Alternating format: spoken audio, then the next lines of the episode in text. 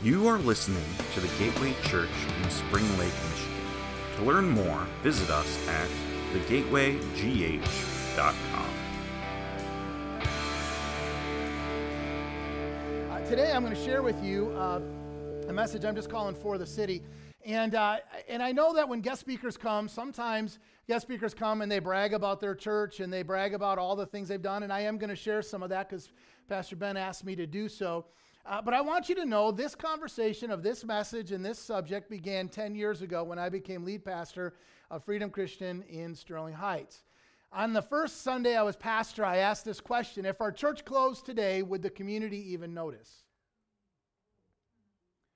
I mean, would they notice an empty building? That's a different question. Would they notice the impact of our church if our church closed today? And the whole church sat there, and most of them said, Yes, I think they would. And my reply was no.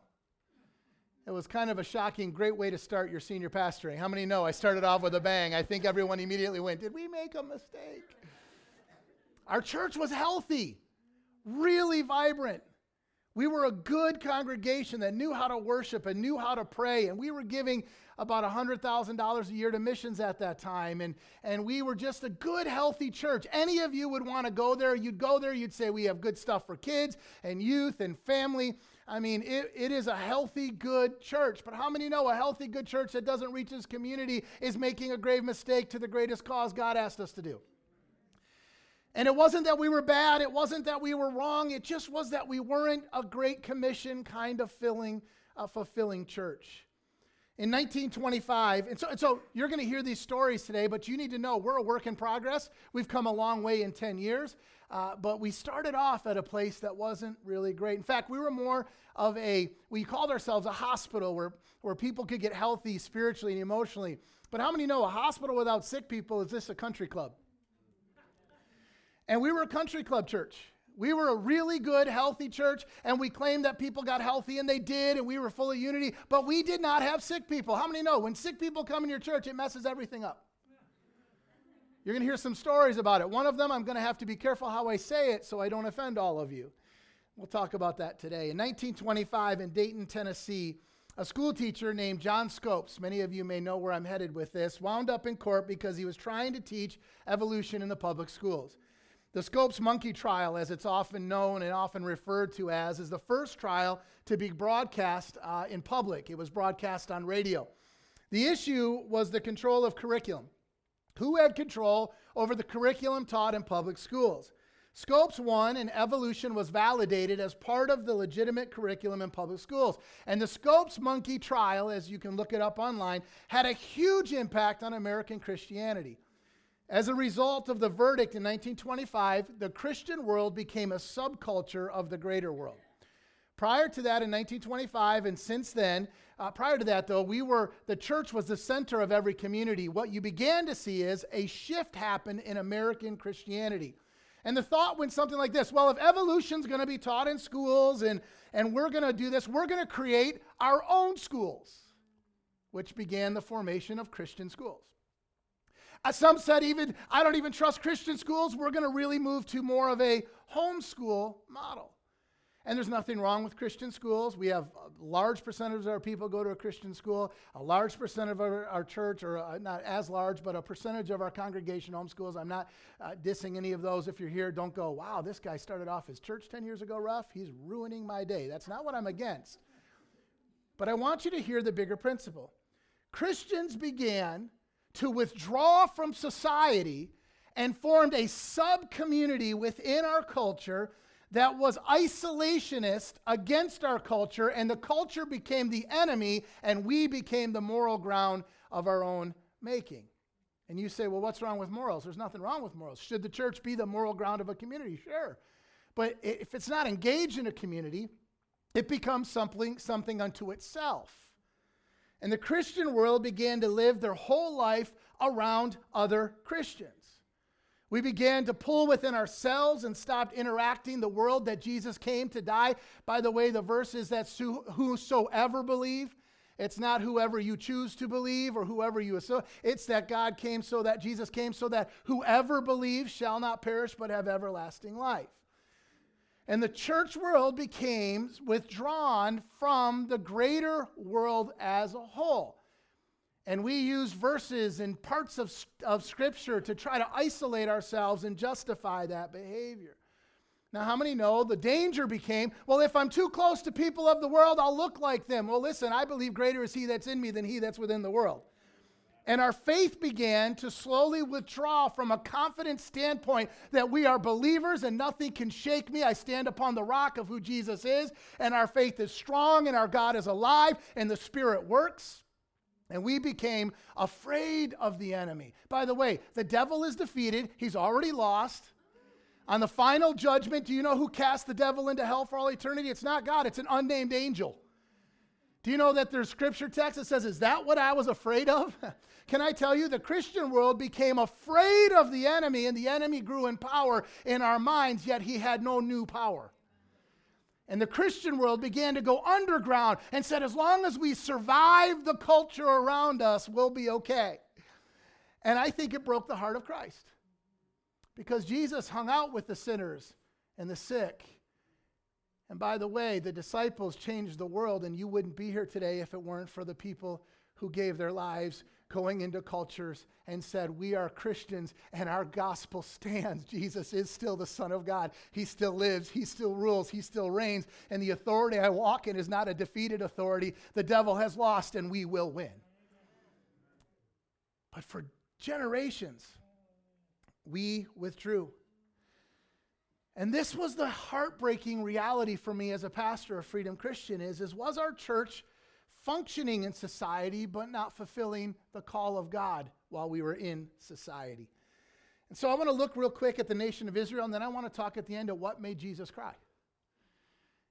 And I'm hoping today you will become gripped with something within yourself. And I will tell you, there's a certain tension to this message because some of us who are ultra liberal are like, yes, preach it, Pastor. And some of us who are ultra conservative will naturally have a sense to go, oh no, but where does this lead? And I will tell you, I was on the ultra conservative side all my life and still am. I'm about as conservative as you are going to get. But I will also tell you, the Great Commission compels me beyond my own comfort zone. So hang with me today. We're going to look at a letter to the nation of Israel that addresses their role in their city, and it's a dramatic scene. And it also speaks to us about our role. In Jeremiah 29 1, it says this These are the words of the letter that Jeremiah the prophet sent from Jerusalem to the surviving elders in exile. The Israelites and some of the leaders are in exile from their land, and Jeremiah, the great prophet, sends them a letter and says, I got a word from the Lord for you. And he says in verse 4, Thus says the Lord of hosts, the God of Israel, to all the exiles whom I have what? Into exile from Jerusalem to Babylon. We have to read that real carefully. The Lord of Lords, uh, Jeremiah says, I've got a message from God for you. And the message from God is that you who have been kicked out of your land of Jerusalem and now live in the wicked land of Babylon that does not honor God, that became a standard against God as a name. How many know? You say Babylon, you know it's a wicked culture. And he says, I got a word from you. You are not there because of accident. You have been sent there by God. Can you imagine what this must have felt like to the Israelites? Put yourself in their shoes. Hey, Jeremiah, gather around. Jeremiah's got a word for us. Yeah, let's hear what it is. Hey, you know how you get kicked out of your land? You know how you're living in a culture that is ungodly? You know how you live in a place that doesn't honor the things of God? Yeah, um, God sent you there. And I think they're going, uh, what? In exile, they felt they were ruined. Jerusalem, falling was to them like the end of their heritage, the destruction of everything they believed in. This was not a, a, an encouraging message for them. I mean, look back in their history to find out they were sent there. Look back in their history. Shortly after sin entered the world, God began to put his hand and, and hatched a plan to win the world back that eventually would lead through a bloodline to Jesus, the Messiah, who would come to save our lives. And he did so through an individual that he made a promise to. Anyone know the name? Abraham. Genesis chapter 12, verse 1 through 2. Now the Lord said to Abram or Abraham. You'll see in the Old Testament, he's mixed, uh, his name is sometimes Abram and then it Abraham. It says, Go from your country and your, kinder, uh, uh and your uh, kindred and your father's house to the land I will show you, and I will make you of you a great nation, and I will bless you and make your name great, so that you will what?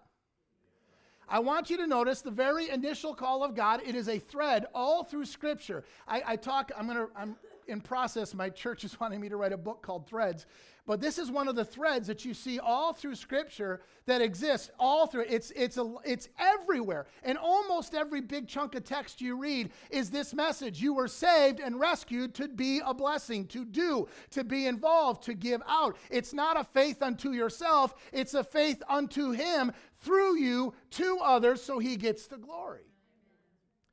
And He says and you all, and all the families of the earth shall be blessed. I'm going to bless you, Abraham. I'm going to bless the people who come from your uh, family bloodline. And God's covenant is clearly mentioned as it comes to us for the purpose of going through us. And God says to the nation of Israel, Hey, listen, I want you to know the calling I gave you through Abraham way back in the beginning to be missionaries to your city is still true, even in exile even in Babylon. Hey, remember the calling that Abraham had? Yeah. Oh, it was that we're going to be a great nation. Oh, no, it was that you were going to be a great nation so you can be a blessing to others. Yeah, but I focus on the great nation. We're going to be a great Christian moral place, and we're gonna, that's great. But you're supposed to be that to be a blessing. That was the Abrahamic Abraham uh, covenant, and that's what Jesus continues in through life, and you see that in the Gospels in the New Testament. God says even in exile, you're missionaries. Can I challenge you? We say this at our church that there are nine pastors and there are 670 mis- uh, uh, pastors and ministers of the gospel of Jesus Christ. Every person in a local church is on the mission field. There is no such thing as missions programs in churches. Oh, we program them because we need to. How many know missions isn't a program, it's a call to the believer? You know, the United States is the third largest mission field in the world. Met a lady who came into our church a few months ago. She said, Hey, I've never been here before. I said, That's great. She goes, No, I mean, I've never been to church before. I said, Oh, my, ever in your life? She said, No.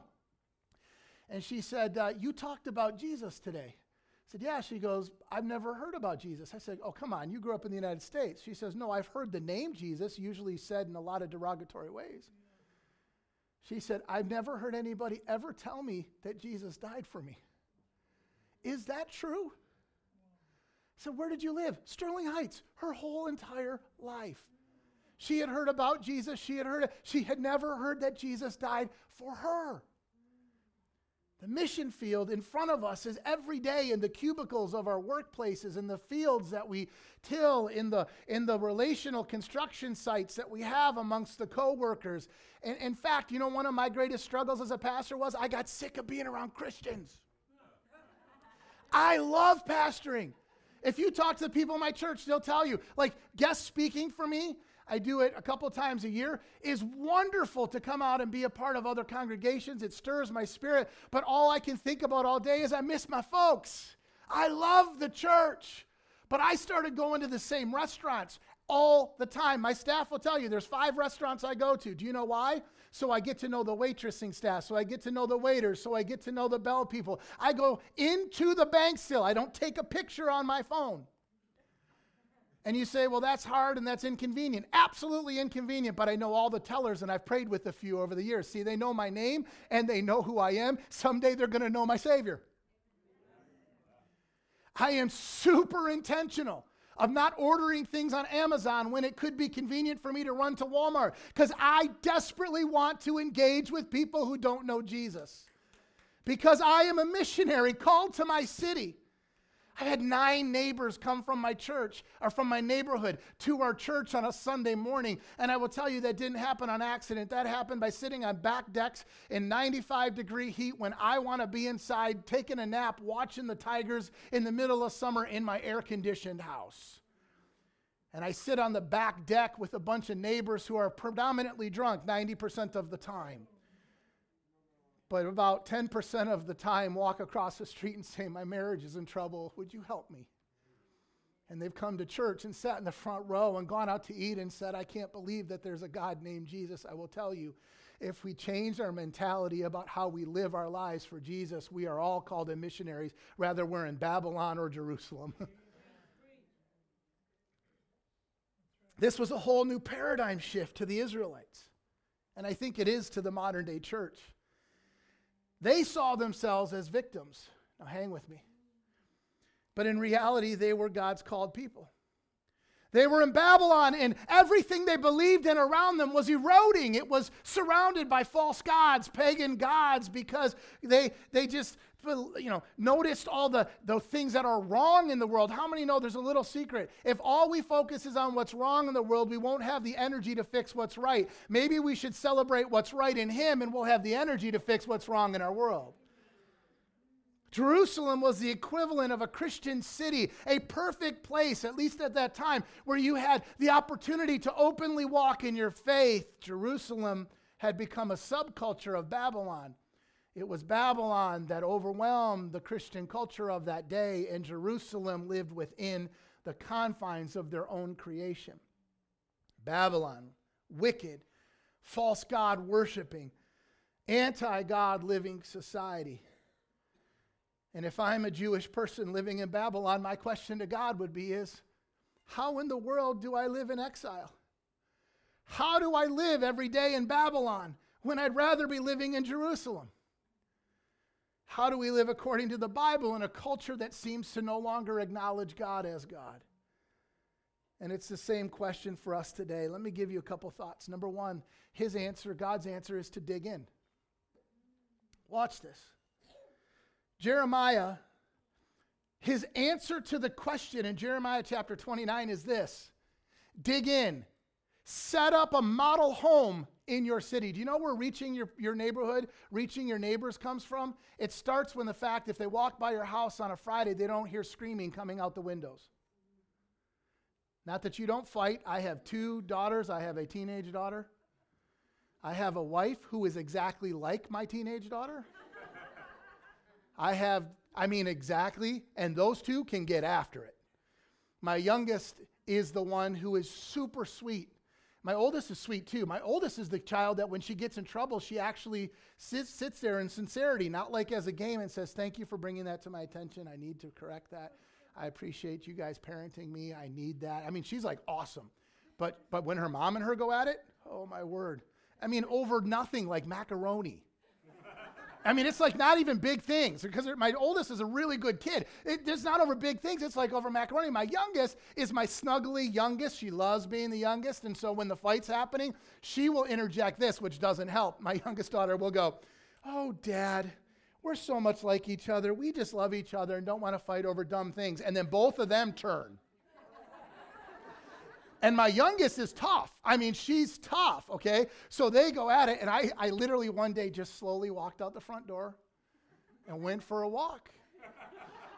and about 30 minutes later, uh, they opened the door, and they were all standing in the kitchen going, What happened? I said, I couldn't take it. they cried and said, We're so sorry, Daddy. We're so sorry. It was a wonderful three hours after, and then the fights began again. Listen, I understand life is normal. I understand life doesn't go well, but he says, set up something model. Listen to what he says Jeremiah 29, 5 through 6. You were sent there. God called you. You are in exile. You're in Babylon. And he says this build houses and live in them, plant gardens and eat their produce. Take wives and have sons and daughters. Take wives for your sons and give your daughters in marriage, that they may bear sons and daughters. Multiply here and do not decrease. And you go, What? There is a proud, profound difference, is what he is saying, between missionaries and refugees. And he's saying to them, You're living as a refugee, a victim of where you came from, and your goal is just to survive. And, and there's the thought process that goes like this with Israel I, If I can just stay here, if I can just stay here, if I can just survive. Listen, Sterling Heights and Washington Township, we have two campuses. I will tell you, Sterling Heights is the largest assemblance of Iraqi refugees in the entire world outside of the Middle East. We have many refugees who've been in our congregation. I've learned something from them. They taught me on this. So as I talked to them, I said, Sit with me, tell me. They said, Refugees come out of wherever they came from, and their whole goal is to eat and be unnoticed. They gather in their families and they survive. And he says, Listen, you're sitting here, and the tendency is to what? Decrease. Because the Jewish people saw themselves as refugees of wars. They were victims. They were victims. And refugees keep their suitcases packed. I can't wait to get out of here, to get back home, to get where I need to be. They're always living for a destination outside of where they're at. And how many know in the kingdom, we know that someday the Lord will come back for us and we're all excited about it. But it's like Christians started packing up their bags for the rapture and have kept them on the side and said, I can't wait to get out of here. And the Christian world lives more like refugees than we do like missionaries. Are you with me this morning? Now, my bags are packed, and when the Lord wants to come, I, it's all good. But before He comes, I'm going to tell you something. Those bags are not the bags I walk in every day because I'm still called to do something while I'm here. But God says, stop thinking this way. Settle in, dig in, build houses. It's practical. Raise families. Increase. Do you know what he's saying? Increase in influence, increase in who you are. Don't decrease. Don't sit on the sidelines. Don't be a victim. Don't miss the opportunity in front of you. Love your city. Be a part of it. Be involved in it. Be engaged in it. Don't give in to the culture that's against God. Walk in the authority of Jesus. Well, for them, it was an authority of God. But live. Live. And embrace the unique convictions and the values of the Word of God and become a part of the counterculture to the culture that doesn't represent him. We do what everyone else does, but we do it God's way. Have kids and teach your kids to love the city and establish a legacy in the city. Don't live as you can't get, wait to get out, settle in. Invest yourself in the community, invest your family in the community. Instead of calling your world bad and always speaking against the community, maybe we need to proclaim it holy ground. Bill Bright, the founder of Campus Crusade for Christ, identified many years ago seven mountains of influence every church should have in its community. Number one is education. I think this will be on your screen. Arts and entertainment, uh, government, religion, family, media, and business. You can leave that on the screen for a few seconds. These are the places that the church needs to be influencers in. And the Israelites were tempted in Babylon to do what we're tempted today to create our own isolated world and to live in that and become church centric instead of God missionally centric.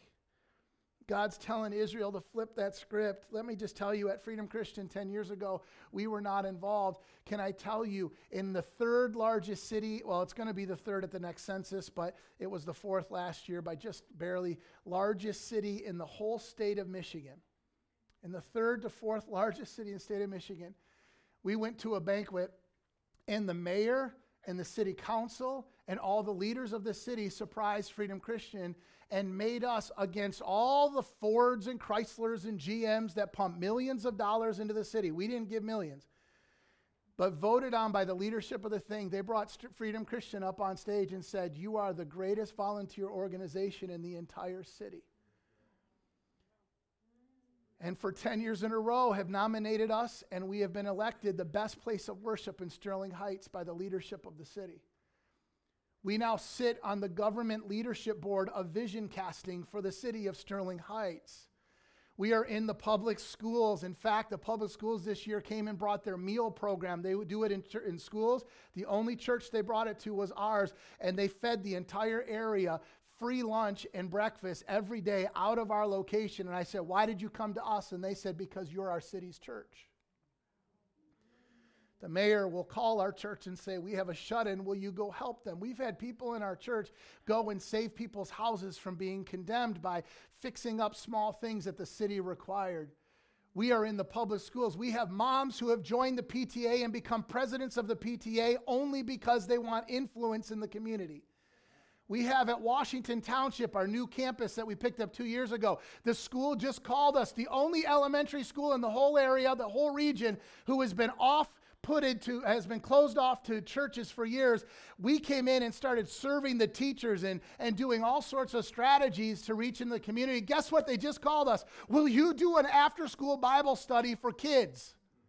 And our children's pastor is in the school now, starting next week, doing a Bible study after school, and they've got a community of 50 parents who are interested in sending their kids. The police chief at the end of summer wrote an article and in the article spent a paragraph talking about freedom christian and the impact they're making in the police department. In the fire department uh, chief wrote something about us too. The parks and rec department local communities our school next door got a new principal. And when we came the new principal she came over and said i need to meet you. Every teacher in our school said we got to get to know the pastors over there. And i said what'd they tell you about us? And she said, They told me that you give and give and give and have never asked for a single thing, and it's made an impact in the lives of families in our community. And because of that, you are part of our school. You're not just the neighbors next door. I tell you, that's been 10 years of hard work. Why? Because God loves the people in our city. And because He loves it, He called us to it. How do we live in exile? We dig in. Second thing, reach out, he says. Listen to verse 7.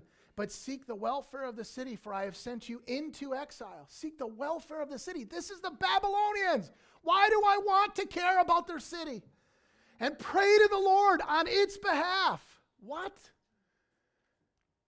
For if its welfare for in its welfare, you'll find your welfare. In other words, he says this your life is, is connected to the success of the city. When your city wins, you win. It's adapting a, a, a, a connected concept. Jesus came to redeem everything that's broken. When the church reaches outside its walls and redeems what is broken, everything begins to come together. The city wins we, we do this thing every summer called Love Week, and we, we go from 8 in the morning till 10 at night for seven straight days. We do over, I think last year it was over 3,000 hours of community service. We have hundreds of people. We wear Love Week shirts around our city, and we do it for a week, and it blitzes every from single moms to to crisis pregnancy centers, to police and fire, and, and schools and soccer camps, and the immigrant community and the re- refugee community, and, and uh, English as a second language. I mean, it is absolutely absurd what we accomplish in a short period of time.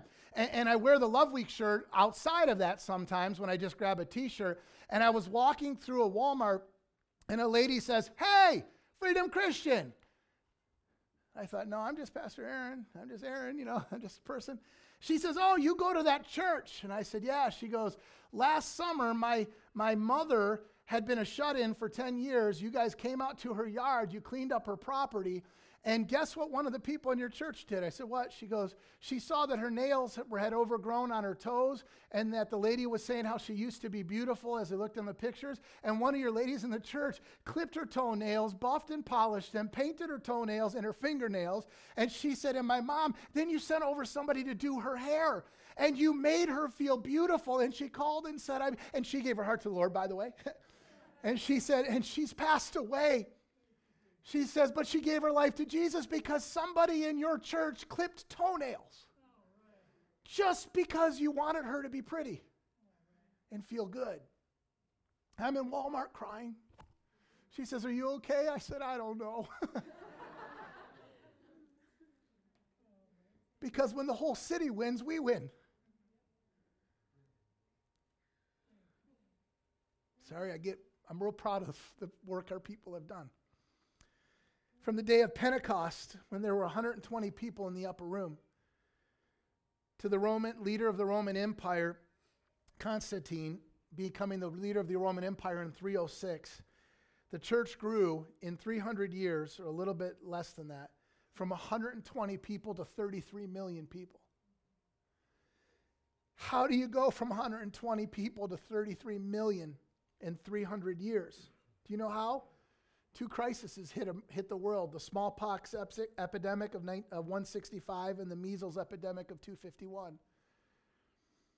In both of those environments, family members would leave the minute their families would get sick or would kick them out on the street. Do you know who stayed? Do you know that the Roman historians report the only people who stayed were the Christians?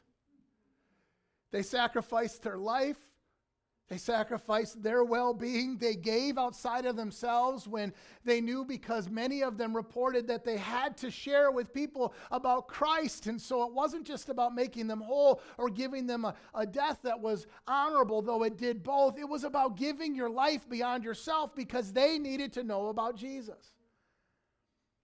And at the end of these plagues, something crazy happened the percentage of Christians in the world of that time in the Roman Empire because of death and the massive amounts of people who died, they went from being a subculture to being almost the predominant religious belief. When Constantine became emperor, Part of the reason Constantine declared Christianity the Roman religion wasn't because of only a conversion in his own mind. Do you know why? He had no other choice because it was a predominant religious belief of that day because Christians stayed and converted so many people to Jesus Christ and the way of Christ that the church grew rapidly because Christians stayed when everyone else left. And yet, in our culture, Christians retreat instead of giving out. He says, listen, dig in and reach out. Third thing he says is look up. Jeremiah 29 8. Are you with me? You got a few more minutes? He says, Do not let your prophets or diviner, div, div, div, uh, diviners, oh, you got it, I can't say it, who are among you deceive you. And do not listen to the dreams that they dream, for it is a lie that they are prophesying in my name. I did not send them. Listen, there were Babylonian people going around declaring that they were speaking on behalf of God, and they were sending a message that was contrary to what God was saying. They were saying, Don't worry about loving your neighbor, don't buy a house, you guys are refugees. The Lord says you're going to return to your land. And, and they were going around at that time saying the exact opposite message. And part of God's words through Jeremiah was, Don't listen to what people say about Christians. Because what has happened in their culture was they were going, well, this is what people believe, and they're saying this is from God, and this is who we are, and so they didn't plant roots. And a fortress mentality developed us versus them, motivated by fear. It's us versus them, it's Christians versus the world. And if we get too connected to that mentality, what we end up doing is missing. It's never been Christians versus the world, it's been Jesus versus sin been Jesus versus sin. Well, I don't want to get polluted. You don't have to. Holiness is separation from sin, not separation from sinners. You might want to write that one down. That just that was good. Holiness is separation from sin, not separation from sinners. Listen, if you come out on a Saturday in the summer, I'm sitting on the back deck with my really close friend Ryan and my close friend Jane, who I absolutely love, and they are not believers, and they are pounding down Bud Lights like you've never seen, and I'm drinking my Diet Coke, and we have a blast. And we talk about dreams, and we talk about parenting, and we talk about the future. They're in a journey to discover who God is, and I will tell you, that's been a far cry from when I moved in the neighborhood my first day. Pulled up in our church van because I was driving by and I stopped to drop something off. And I heard out of their garage them and all my other neighbors talking about how Pentecostal pastors are weird.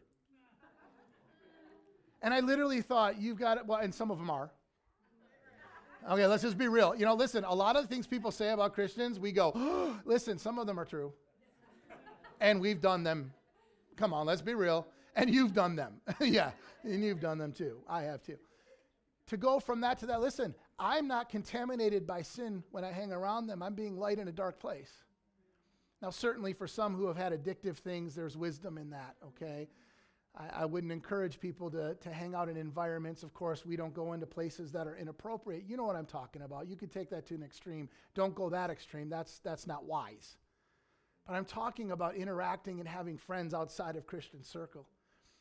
And I got news for you. If you're here at church, can I tell you you're surrounded by sinners? And guess what? If you're married, you'll be living with the sinner for the rest of your life. And if you have children, you'll be raising sinners. and if you look in the mirror, you see a sinner, saved by grace, but still a sinner. It's amazing how in the Christian world we forget where we came from and act as if we're powerless to the things of the enemy when we've experienced the power of God overcoming the enemy. We forget. I was in church one day and I had just challenged our church to reach outside our walls, and there was a guy who the week before came to our church. And uh, I don't know if I shared this last time I spoke here, but it's one of my favorite moments in life. It would stress me beyond words our church was wrestling with this subject. How do we reach out? But you know, the natural fear in a church is, is well, there's a lot of people in our church who have needs. And if we reach out, we're going to be devoting our attention there. And listen, you can do both. We are very good at caring for the people in our congregation at the same time. So this guy comes to our church and he's a heroin addict and he is like like full all out having a problem and he's catching me right as I'm walking up the stage to come up to preach. By the way, can I just tell you, never grab your pastor and tell him something important right before he preaches. Yeah, I mean, every once in a while, someone comes and go, "Hey, just so you know, I'm leaving my spouse," and you're like, "But I'm about to preach," you know. You know, so he walks up and he's like, Pastor, I, I, I, I can't, I, I have never not been high for more than a half hour and I'm, I can't sit through, worship is just too long. It just went 20 minutes and I'm, I'm jonesing and I got to get out of here. And he's got all the marks and, you know, he scratches, he picks at his face, he's got all the scar. And I said, and I'm walking up on stage, people are settling their seat. How many know at that moment as a pastor, you say whatever is the best thing you can say? I said, Well, do what you have to do to stay here. And then I got up on stage and I'm thinking, Did I just tell him to go use drugs? Is this okay? And, but I can't tell anybody. Like, I'm, I'm wanting, like, how do I tell a staff member to go check the parking lot? I know we got a safety team wandering around out there. Maybe they'll find them. You know, is, did I, did I, what did, how many know in those moments you just don't have a clue if you said the right thing? And all through my message, I'm preaching, and all I'm doing in my head is going, Oh no, where is he? And I can't find him in the crowd. We're too big, and the lights are too bright. And I'm like, so I'm doing things like this. Have you ever been on a mountain? And I'm, I'm you know, I, I'm making up analogies, you know, you know, and the sun's in your eyes. And I'm not, I'm not, I, the analogy was just made up. I'm trying to find this guy in the crowd. I can't find him service ends and and by the way if you don't think your pastor is preaching and having a million things going through his mind at the same time i promise you he is. Um, like i'm wondering what pastor ben and uh, is having for breakfast right now at denny's. And so um, and so i'm standing there and uh, and at the end of service i walk by the sanctuary and there he is sitting there just in a seat all by himself and he's just doing this. And i said oh my word he was in service i think. So i go over and find him. I said what's going on? He says i'm not high said, What do you mean you're not high? He goes, Well, I start I left you and I thought, I think Pastor told me to go do drugs. I was like, oh no, please don't tell anybody in the church that. And and so he says, and so on the way back to my seat, I said, I felt like I was just supposed to sit for a second. And he says, and from the moment I sat, did you turn all the lights off in the sanctuary? See, what I mean? He goes, because it was like I was sitting there with a spotlight, and for the first time, this warmth came over my body, and I wasn't high, I haven't been high. I smell things different. You look different. I feel different. This is the first time in 15 years I haven't been high. I said, Well, God's doing something. He gave his heart to Christ. He, he sends me text messages every day of literally way too much of his body no track marks, no track marks on his legs, on his arms. I was like, I finally sent him a text. Hey, dude, don't go any higher in the pictures or any lower. Because he was like, every day it's like, look, look. He comes to church the next Sunday. He's like, Pastor, look, look at my arms. And he goes in my office. He's like, come in my office. I'm going to take off my shirt. I'm like, no, I don't want you to stop. You know, he, but he's so excited. God has miraculously freed him from drugs. And he walks out of the service at the end of that Sunday service with a coffee and yells down the hallway, this was the best. And he uses the F word with an ing service I've ever been in in my entire life. And the whole hallway goes.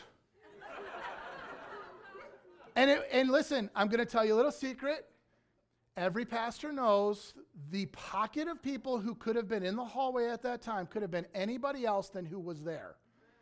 But it was my pocket that did not like sinners and certainly would not be comfortable. Now, by the way, I wasn't comfortable with that.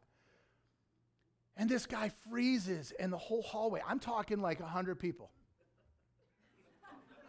and, I'm, and I'm not exaggerating. It was, and then they all went like this at me. And the guy starts to self loathe, which was the root of what he got into drugs. Oh, Pastor, I failed.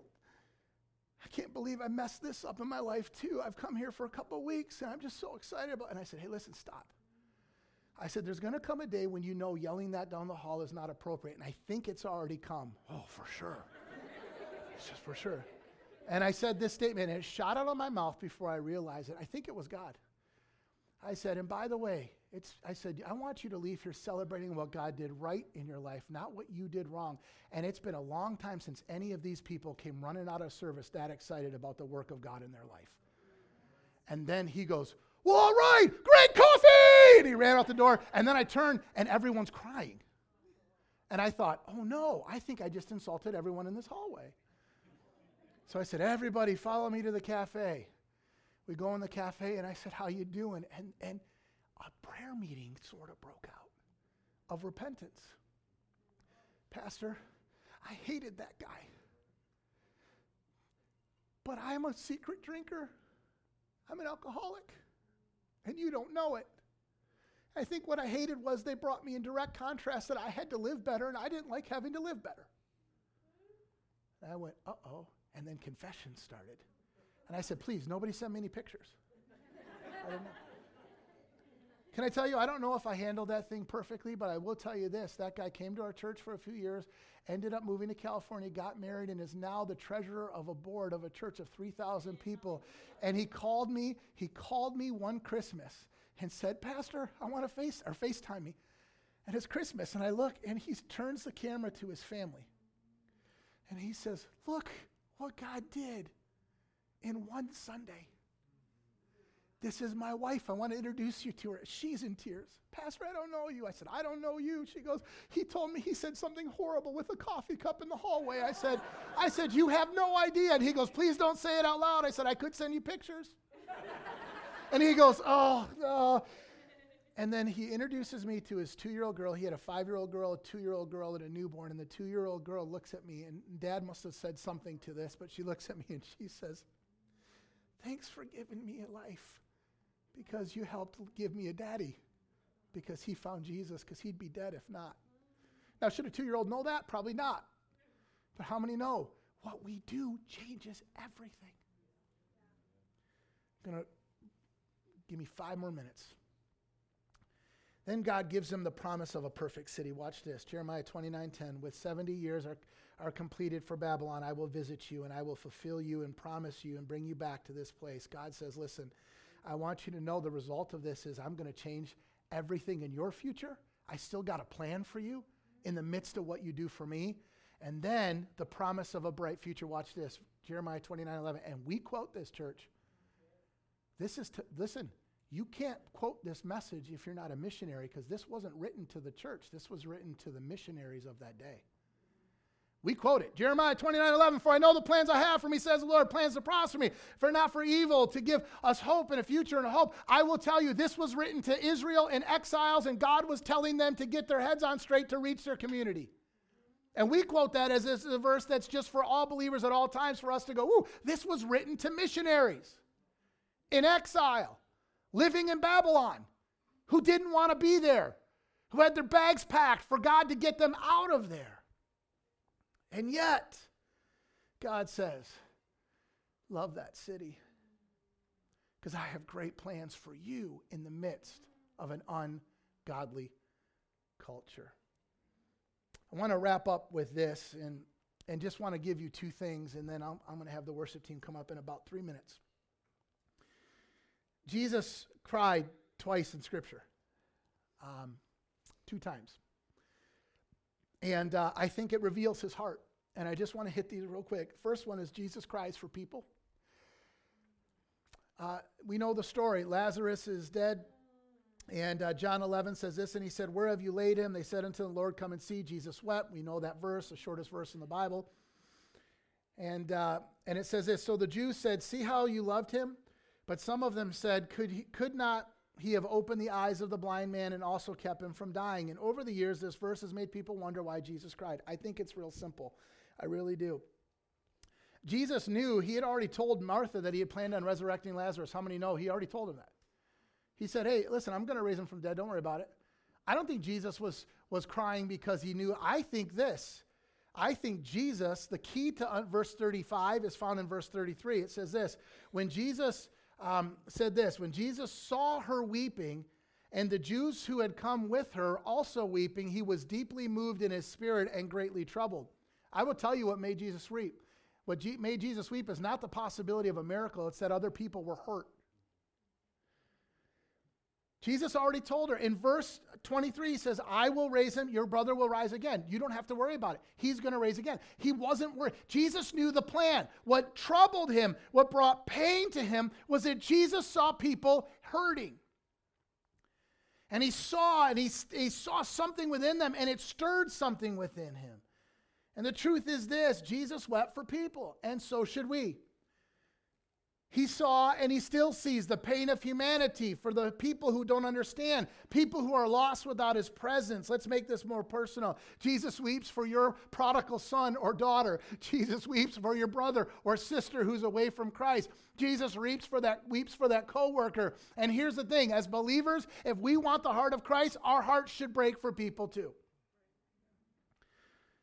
He, he weeps for the addicted and confused, the lonely and lost, the abused and the neglected.